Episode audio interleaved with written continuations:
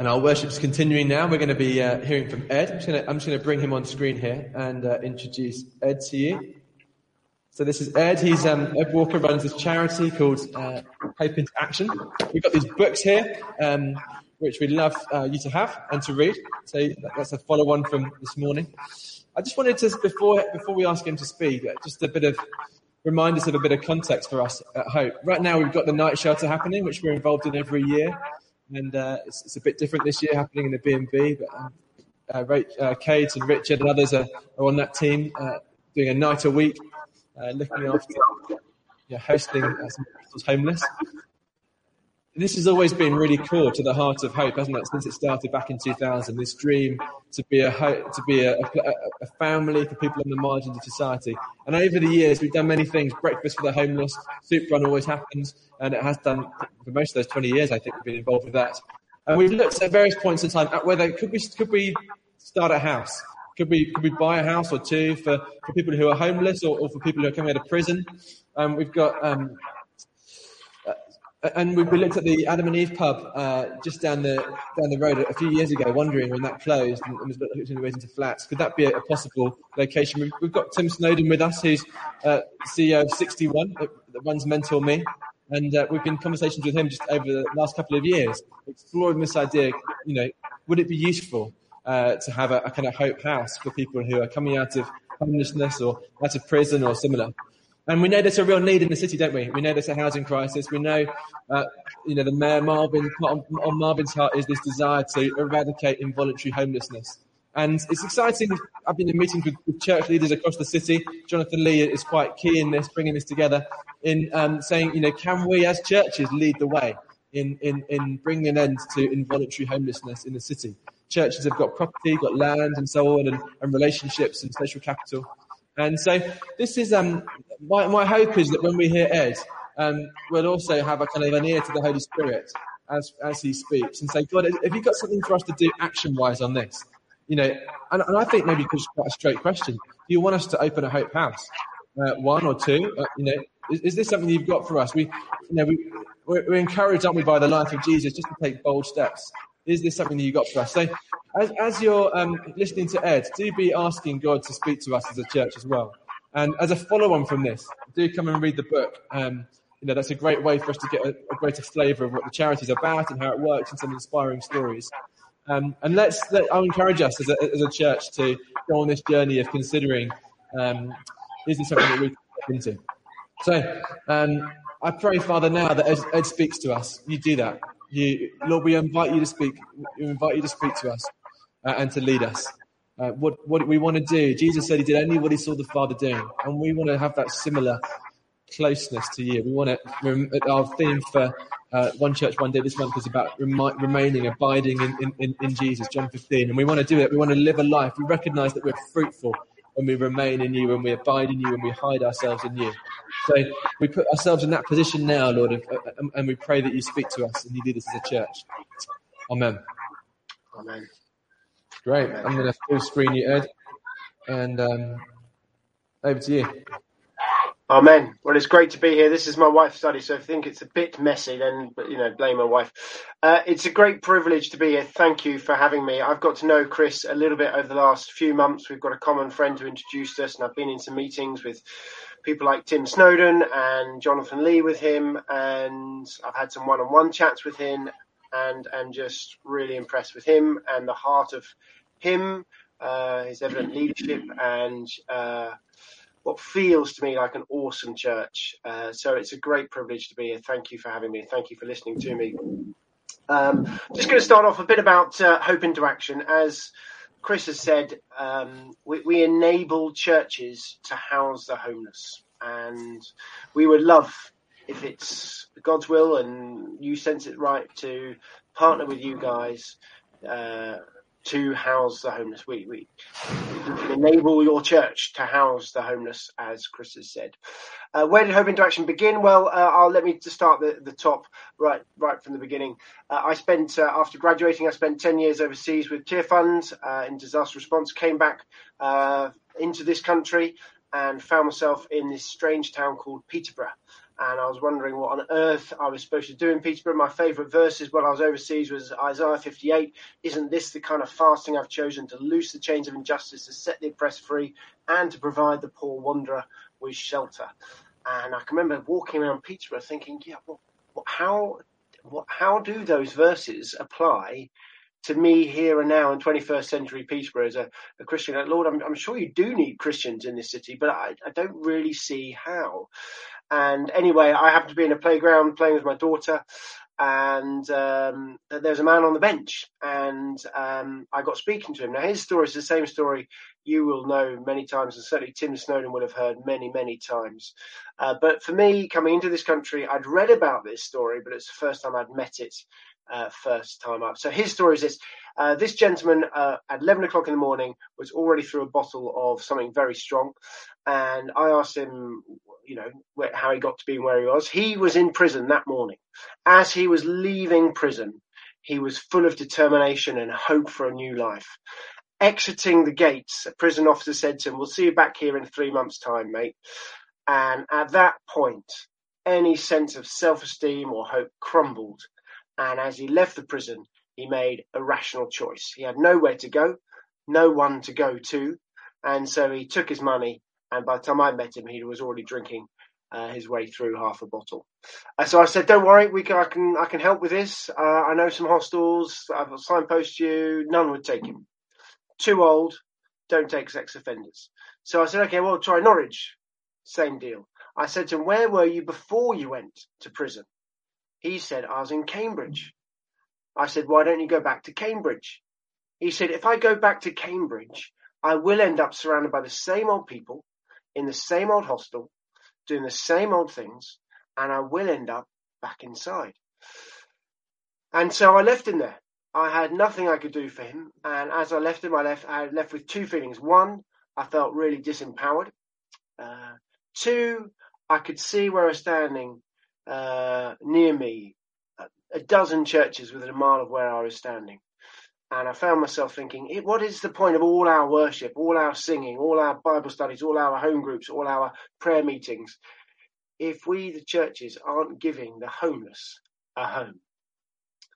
And as I walked away with my daughter and began thinking about these things, then that verse popped back into my head, Isaiah 58. Isn't this the kind of worship I have chosen to provide the poor wanderer with shelter? And I began to think, ah, well, maybe maybe I'm beginning to understand how that verse applies to us here in Peterborough. Uh, fast forward about a year, my wife and I had an inheritance. We were very lucky. We bought a house. We partnered it with my church in my local community. I walked into the prison. I met someone who had nowhere to go on release and we provided with a, him with a home. I met him at the gate as he left the prison and took him to our house. Uh, alongside him, I moved in a guy who'd been in hostel accommodation for eight years. He was a recovering heroin addict, and we started our first house. We had a home group or a connect group, and they agreed to love, support, befriend, mentor, disciple those men in the house. Because as I walked away from that first gentleman, I began to see slowly that his nowhere to go, his physical poverty, his homelessness is a function of actually having no one to go to. Uh, because if I came out of prison tomorrow, my wife would have me back, my mother might have me. I have relational richness that safeguards me against physical poverty of homelessness. And so, as we've discussed this morning already, relational poverty is at the heart of homelessness.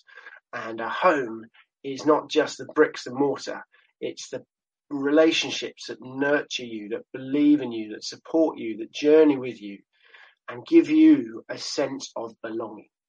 And every church in this country is a body of relationships, social capital, spiritual capital, loving communities, uh, with an injunction to reach out and love their neighbour. And so, really, in a, in a, nutshell, that's what we did. That was the first house. It grew to a second house and a third house. And then a church said we'd love a house for females. And we said, yeah, we can do this for female homeless. Then another church said we can do this for, um, I don't know, uh, former sex workers. So we've got a house for former sex workers, those coming out of recovery or rehab. We've got a house for former traffic survivors. And we've got houses right across the country. Um, and I'm just going to show you a few slides now. Throughout the talk, I'm going to show you some slides and then I'm going to break out and, and um, uh, come back to me. So I'm going to try and share screen. Uh,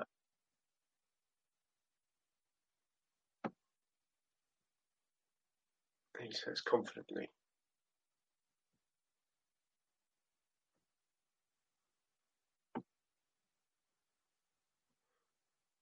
So I'm assuming that you can all see a picture of two ladies, and if you can't, someone will contact me my phone's on, Chris, if, if, if I'm just talking at nothing.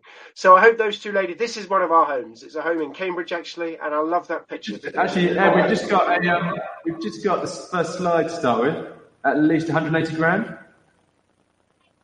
Oh, right, okay. So you haven't got, you can't see, can you see? Two there we go. Yep, that's it. That's it. Okay, great. So you should be able to see two ladies now sitting down. Is that correct? Yep. Great. Okay.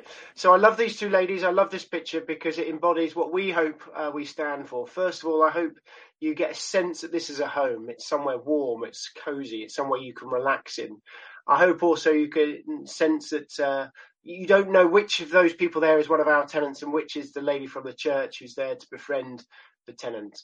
And uh, there is a hope, a sense of mutuality between them, a sense of we're in this together, a sense of friendship, a sense of love that pervades. And um, yeah, and that's what we love. That's what we strive for: a sense of mutuality, a sense of friendship between the church and the tenants. The tenants feeling safe, feeling loved, and the particular tenant here was on the street, was an alcoholic, is now dry and sober, and has been for many years, uh, or a few years now, which is which is wonderful. Um, this is where we are across the country, just so you get a sense of who we are. We now have 70 church partners, um, and between us and those church partners, they're running 85 homes 20, in 27 towns. And tonight, over 200 homeless men and women are in homes run by churches, uh, which is good news. It's very good news. In Peterborough alone, there are 18 houses being supported by 15 churches. And so tonight in Peterborough, there are 40 men and women in homes run by churches.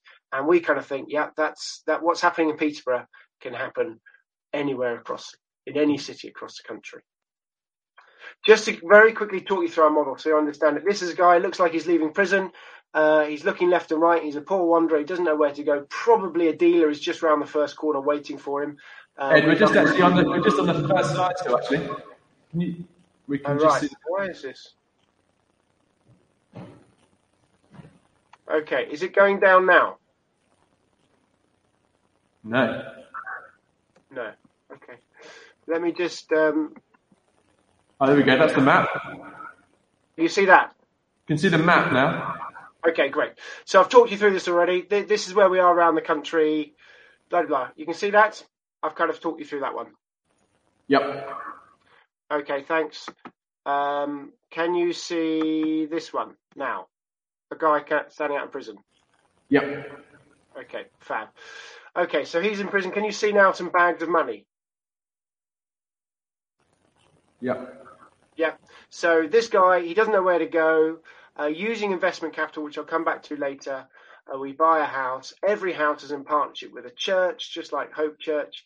Hope Church provide a community of people, five to ten people willing to love and befriend this gentleman, committing into a relationship to pray for him, to, to disciple him, to journey with him on the ups and the downs of his recovery, because everyone's recovery from homelessness has some downs as well as ups. And then to ensure quality, we provide what we call an empowerment worker or a key worker to do all the uh, technical work to make sure that the work that the church does is done with quality and is honouring to God. With me so far? Yeah. And then the, this one, and I'll just this one here, uh, which you should be able to see. These are just some of the awards that we've won over the years. Uh, you can see we've won from a right wing think tank called Centre for Social Justice, a left wing newspaper, the NHS, a research institute um, in London, and Homeless Link, which is a um, homeless org- national organisation. And so you see, though we've kept the church right at the heart of who we are at Hope into Action, uh, these secular organisations have looked at us and said, uh, you know, what a what a uh, admired our work, uh, w- and we haven't compromised the gospel. We've kept church at the centre. And if you look at that picture, there is a famous person called Sally Phillips. She's got a big smile on her face. The reason for that smile is that two minutes before that photo was taken, she got a kiss off yours truly. So that's that. Um, I'm going to try and stop presenting now. Uh, am I stopping presenting? Can you see me? Yep. Okay, you're back to me. Is that right? Yeah, yeah. Okay, good. Sorry, this is a bit disjointed. So there we are. What I'm going to do now is going to just talk you through a um, a bit of a Bible passage. I thought as we as I was preparing this, I thought I'd just take us to Mark five. Mark five is a great story. It's a story of where Jesus meets a homeless man, often referred to as a demon possessed man. And of course, those two things overlap a little bit. So I'm going to just show you one slide now, then I'll break out. We'll do the reading on on on on um, on the slides, and then I'll talk for a bit, and then we'll wrap up with a few more slides. Okay, so I'm going back to sharing screen.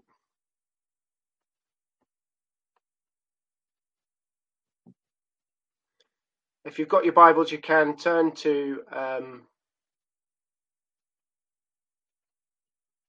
Mark 5 if you'd like. I've lost my.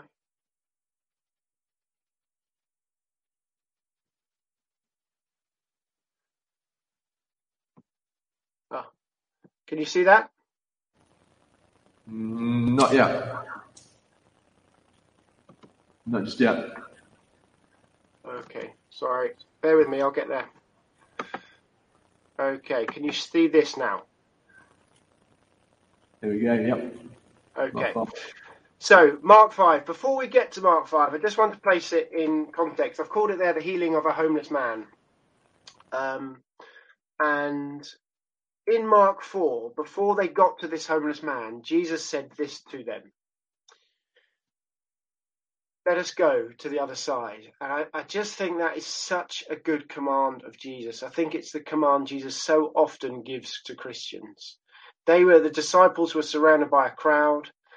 Uh, they were in a comfortable place. They, if you like, were with the church. They were doing some nice singing, some nice worship with Jesus.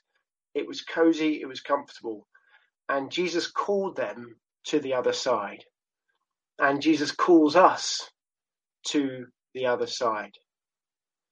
Sometimes that can be the other side of the world. Sometimes that can be the other side of our society, such as to the homeless or whoever it may be. Sometimes that can be to the other side of a, a stream of thought, maybe a political thought. We can get quite dogmatic or structured in our own way. But to follow Jesus is to go to the other side, to meet people different from ourselves, to not get boxed in to where we are now and trusting that we will grow when we do that. Okay, can you see the next? I've put some verses on here. Can you see that or not? Not yet. No. Okay, fine. Um, There we go. Yep. okay, so I've now jumped into Mark 5, and I, I'll just let you read that so you don't have my voice shouting at you the whole time.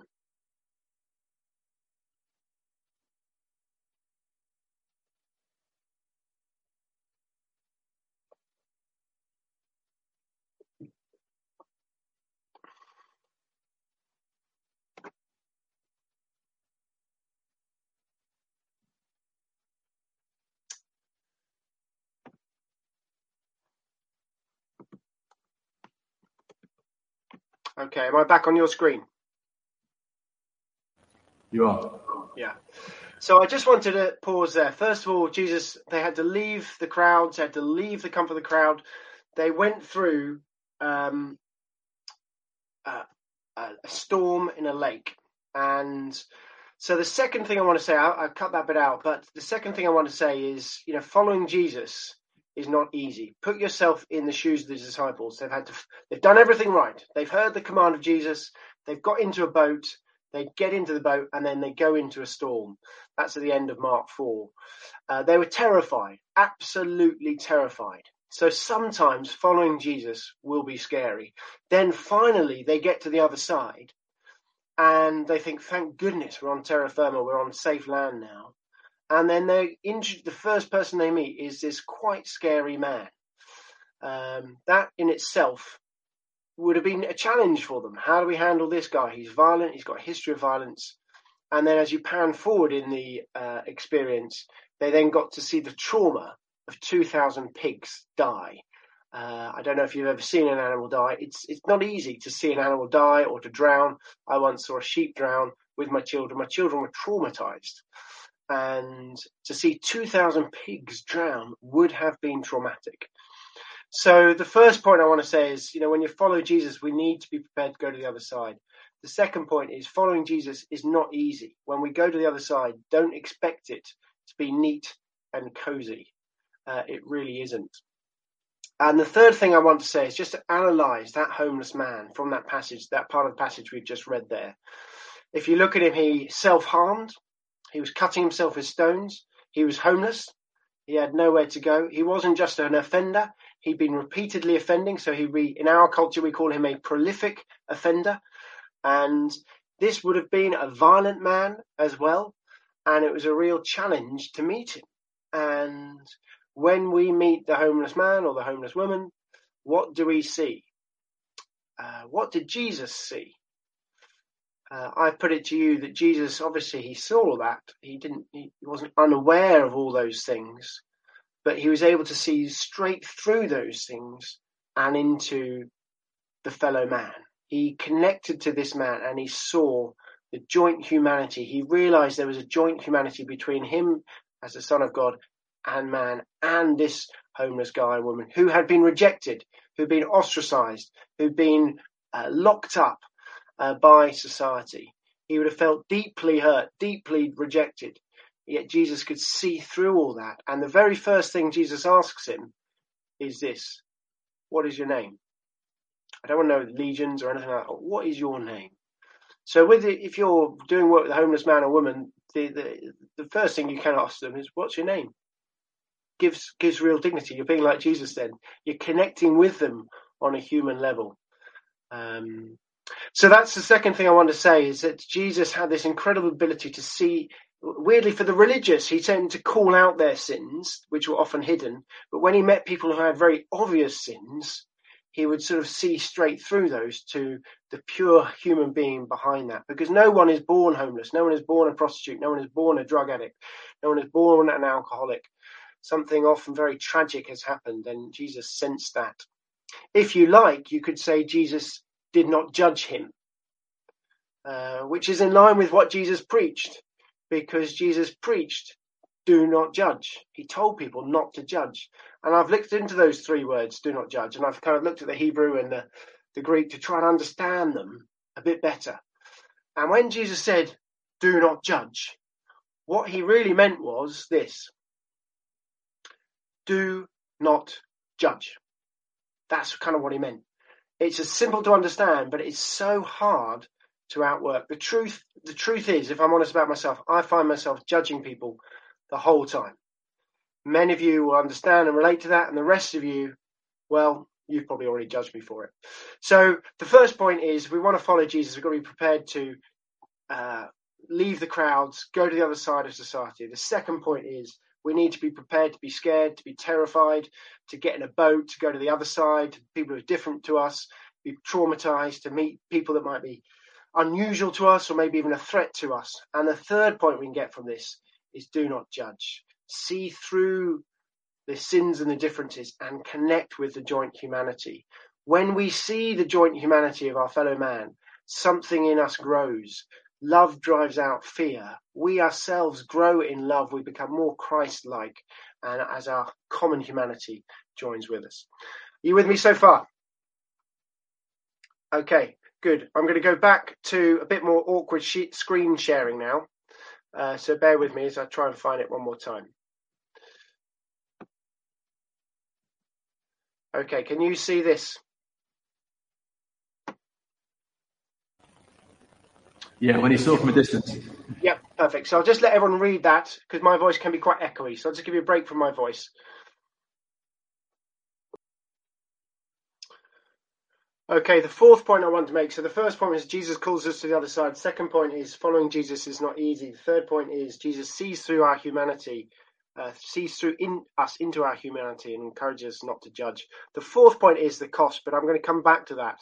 And so I'm just going to uh, try and get you another slide to read now, uh, which just finishes off the passage. So you should be able to see this slide now, those tending the pigs.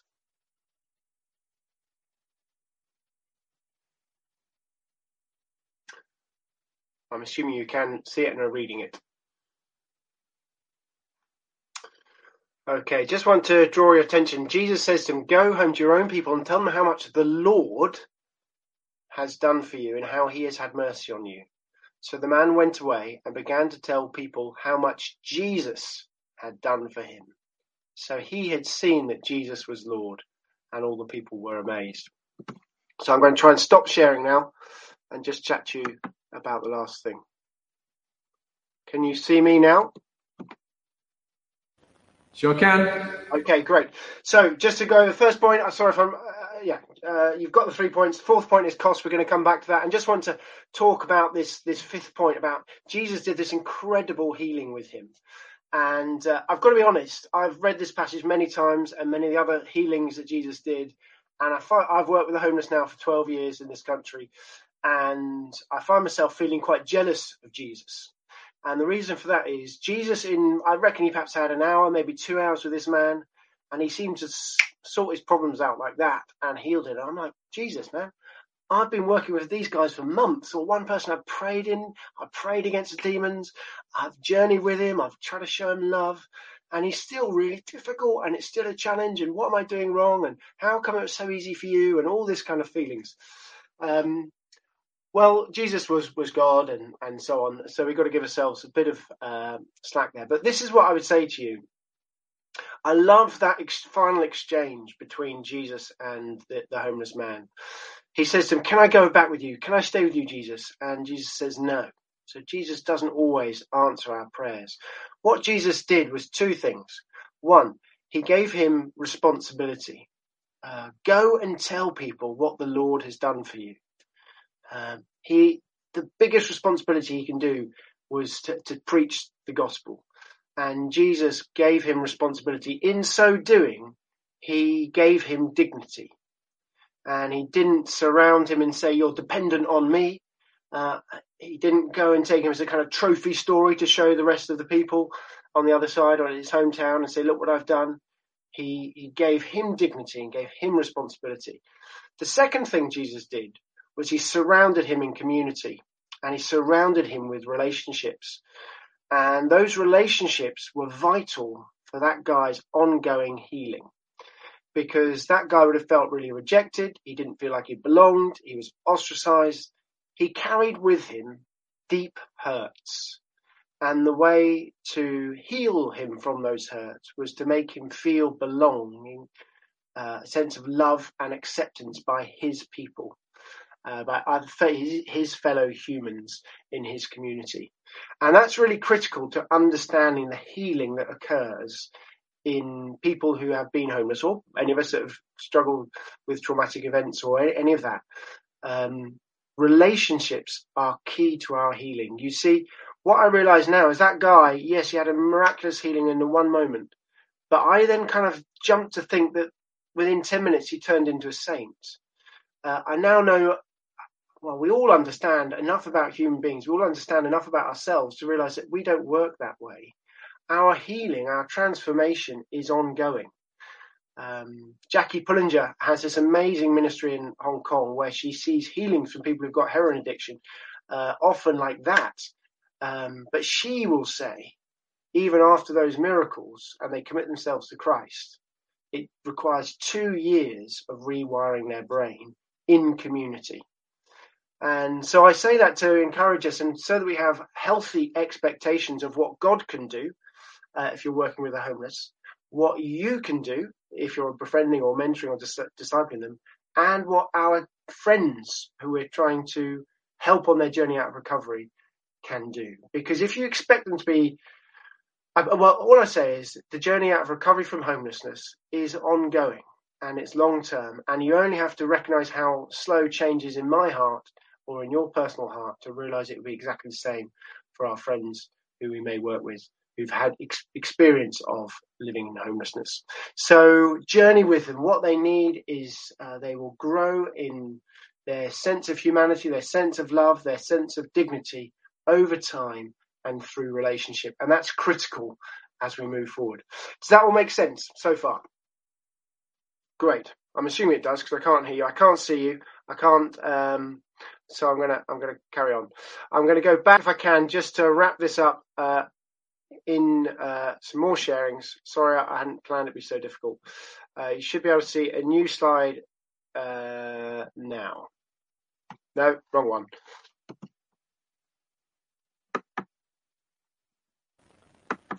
Okay, is there some red strips on there? Yep. Great. So just to recap what I said, let us go to the other side. That's the call of Jesus. Following Jesus is not always neat or easy.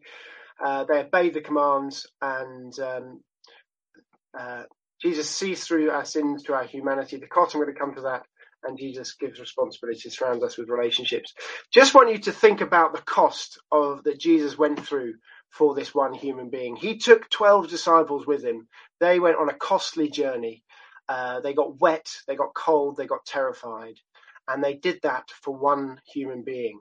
Not only that, Jesus thought nothing of writing off 2,000 pigs in order to save the life of one homeless, rejected man. Now, the, those pigs were vital community assets. Uh, roughly speaking, I don't know if you know anything about the price of pigs these days, but I happened to look it up recently. A Welsh boar, not far from you guys, will cost you in the market about 250 quid. So 2,000 Welsh boars, 2,000 pigs, to that community would have been worth roughly half a million pounds. Jesus wrote off half a million pounds of community assets in the blink of an eye in order to save the life of one homeless, rejected man. That's how much he thinks that guy was worth. He was worth half a million pounds and all 12 disciples' input in order to save that one guy. That is good news. It's quite radical news. It's an incredible story when you think of it in those terms. And I just want to think what are the community assets sitting in Hope Church right now? what community assets are there in Bristol, to go back to what Chris said, that can be used to help the homeless? Can you see a slide that says Bristol now? Yeah. Okay, so here we are in Bristol. Uh, you can apply this just to your church, sir, if you wanted to. Um, let's say there are 100 churches in Bristol. I don't know that's true. That's a rough guess. Sir. I think that's about probably about right. Uh, let's say on average there are 50 people attending the churches.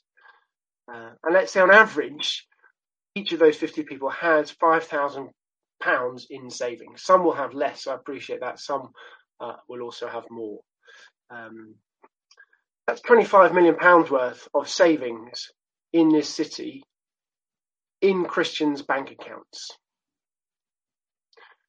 100 churches. Let's say each church, on average, has in its reserves £50,000. It may have more, it may have less. I appreciate that. But if it does, just bear with these figures. That's another five million pounds worth of assets in the churches in Bristol. I'm going to put another slide up now. Um, okay, that says Bristol again, I hope. Yep. 100 churches. Let's say in each of those churches, on average, 10 people own a house. It may be more, it may be less. I appreciate that. Let's say the average house price is 150 grand in Bristol about 150 million pounds worth of assets owned by Christians in Bristol. This does work better when we have. Just think on that. You should should now be able to see a slide that says that it means there is at least 180 million pounds worth of cash assets capital owned by Christians in Bristol. I've not included pension funds there. I've not included stocks and shares there, and so forth. Um, Let me just give you this final slide and then I'll wrap it up. You should see that. The early disciples shared everything they had. So there was no needy amongst them. So just look at that word shared, because what does shared mean? I'm going to just come out now. No more, no more fiddling around with this. I promise. I'm just going to, I'm going to land this now. This talk. Can you see me now? Is that right? So what I'm trying to do is give you a sense of we as Christians sit on enormous wealth, um, whether we realize it or not. Now the trouble is with that wealth that we've got, including the wealth that I inherited, is we think we've got to give it away. We're terrified by that verse where you know Jesus met the rich person. But what the disciples shared everything they had. What does that word shared mean? Well, if I give my daughter a doll, imagine this is a doll, and my daughter, I ask my daughter to share that with a friend, then the friend takes the doll and she plays with it for a bit. But everyone involved in that exchange understands that the friend is going to give the doll back to my daughter. That's sharing, right? We understand that concept. So the concept of sharing it is if I have an inheritance, as I've done, if I can share that, if I can own a house, but rather than, uh, uh but I'm sharing that house with the poor, then homeless men and women can live in that house. I'm getting a social return on my investment and a spiritual return on my investment because the church are engaged. Um, and after five years, I can sell that house and take the money back. The alternative to that is to share your money with the rich by putting it into a bank or a building society or a savings or an ISA account or a, I don't know, stocks and shares or pension. Those are barns referring to Luke 12 that Jesus talked about. Do not store up your money in barns. You are fools for doing so, is what Jesus said. If instead we can share our wealth with the needy, as the early disciples did, we can unlock this huge seam of wealth sitting in Bristol so that every church in Bristol can run a house for the homeless, or certainly Hope Church can. We have at Hope into Action over 1.5 million pounds of investment pledged to buy our houses for the homeless. We can't find churches that will partner with us so we can use that pledged income to buy a house for the homeless. We would love to partner with your church. We think between your church and what we've got, we can buy a house in in your part of Bristol to run it for, for a homeless. We just have two or three people in that house. And if you buy a house at 300 grand in Bristol, remember we are doing it at a cheaper rate than Jesus did it. We're undercutting Jesus and we're, we're sharing our wealth. We'll get that wealth back after five years. Uh, the hardest thing to find is five to 10 people from churches willing to befriend and love those tenants. That's even harder than the capital required to buy a house. So the ask is, are you prepared to hear that call of Jesus, to go to the other side, to be terrified, to be traumatized in your journey with Jesus as he takes you to a homeless man and woman? Are you prepared to see through their sins into your joint humanity? Are you prepared to build relationship around him for their ongoing healing in a non-judgmental way? And are we as a community of Christians in Bristol prepared to put our wealth uh, where our mouth is so we can house the homeless? Amen. Uh, I'm finished. Sorry that was a bit clunky with the old um, uh, PowerPoints, but I hope you get the message. Thank you for listening.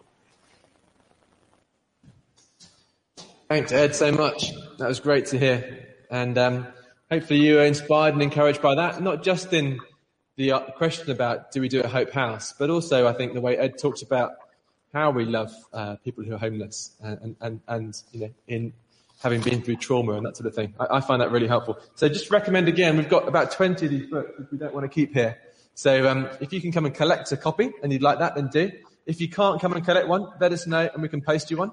So um, put that into the, you can either email Hannah at the office at hopechapel.co.uk office at hopechapel.co.uk or let us know in some other way. And, we, and we'd love really, do be, please be praying, you know, as you read this or in response to what Ed shared this morning or ongoing, is this a thing that you have for us? Uh, you know, and, and, and if so, we need to have some team to own it.